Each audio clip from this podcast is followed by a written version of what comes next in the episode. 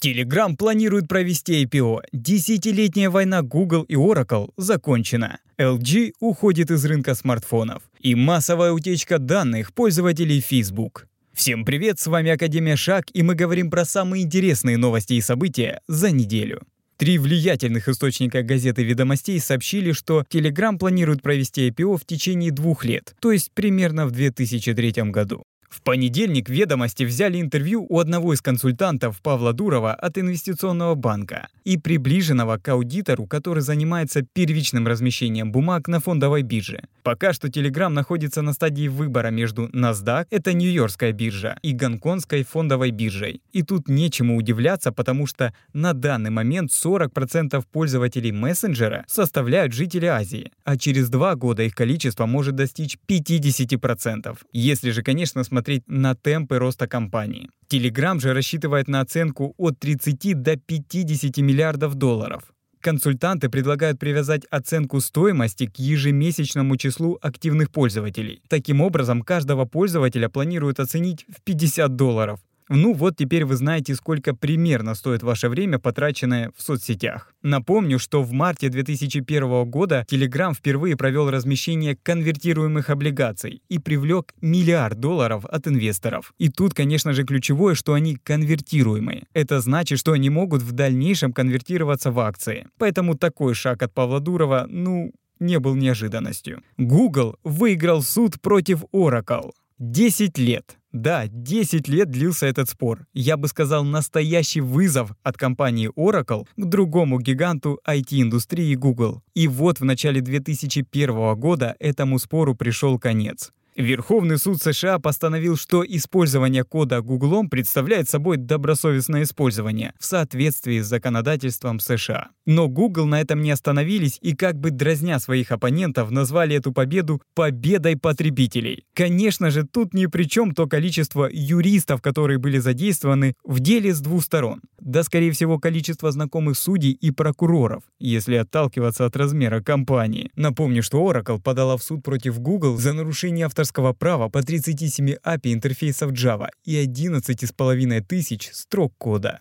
Ну и, конечно же, решение суда было ожидаемо, потому что если бы суд принял сторону Oracle, это бы создало очень неприятный прецедент, так как ну кто не копирует чужие API или строчки кода? Сколько больших компаний таким занимается? Может ли нести ответственность сама компания или отдельные разработчики или программисты? Все бы кончилось бы тем, что компании одна за одной начали бы подавать друг на друга иски и пытаться заработать на этом денег. Как это было с Мету после проигрыша Харви Ванштейна в суде. Все молчали, пока не случился настолько большой прецедент. Да и насколько объективно будет искать нарушение авторских прав в коде. Ладно, когда мы говорим про искусство, к примеру, живопись либо музыку. И то в каверах умудряется так переписать партии, что на слух это вроде бы та же мелодия, но под авторство она не попадает, благодаря умелым рукам мастера. В любом случае, это был бы деструктивный прецедент, после которого работникам сферы IT прибавилось бы немало бюрократических проблем.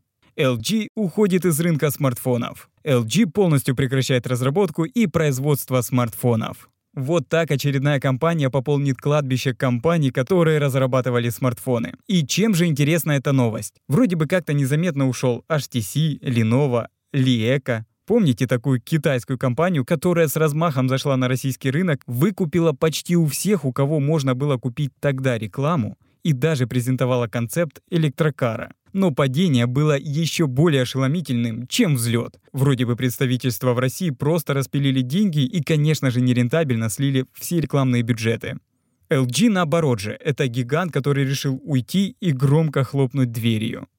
Во-первых, они торжественно об этом заявили. Во-вторых, напоследок решили презентовать флагман LG V70 и выпустить обновление для Android до 11 версии для всех последних и предпоследних моделей смартфонов. И здесь я даже не буду говорить крайних, а именно последних. Короче, мы ушли, вернуться не обещали, но апдейтами поддержим. В общем-то, неплохо. Как и показатели самой компании, выручка которой выросла почти на 28% по сравнению с прошлым годом. И, скорее всего, компания решила не толкать хромую лошадь, которая являлась производство смартфонов, и направить силы на более рентабельные направления. Как компания заявила, что она хочет сэкономленные силы направить на разработку интернет-вещей и оборудования для электромобилей.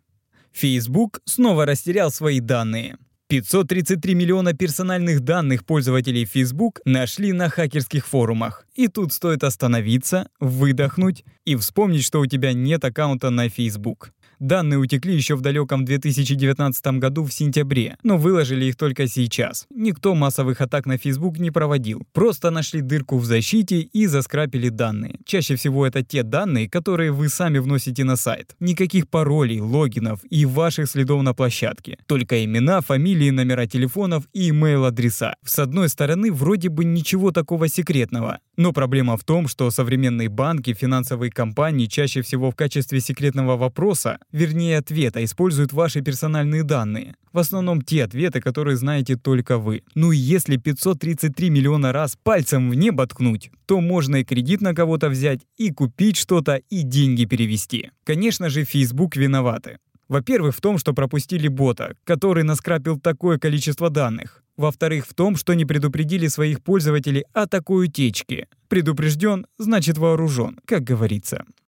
Ну и последняя новость на сегодня. Роскомнадзор сообщил, что ведомство потребовало от руководства Facebook предоставить максимально полную информацию об утечке персональных данных российских пользователей. Если ответ не последует, то регулятор собирается привлечь Facebook к административной ответственности. Напомню, что в прошлом году Роскомнадзор уже отсудил 4 миллиона рублей у Facebook. Вернее, соцсеть заплатила штраф. И опять же вопрос касался персональных данных, рекламы в Instagram запрещенных веществ в России и много еще чего запрещенного. Таким образом, Роскомнадзор очередной раз напомнил Facebook, что они карающий орган, и теперь точно не слезут. Всем спасибо, что были с нами. И ждите следующих новостей уже в ближайшее время. С вами была Академия Шаг. Еще услышимся.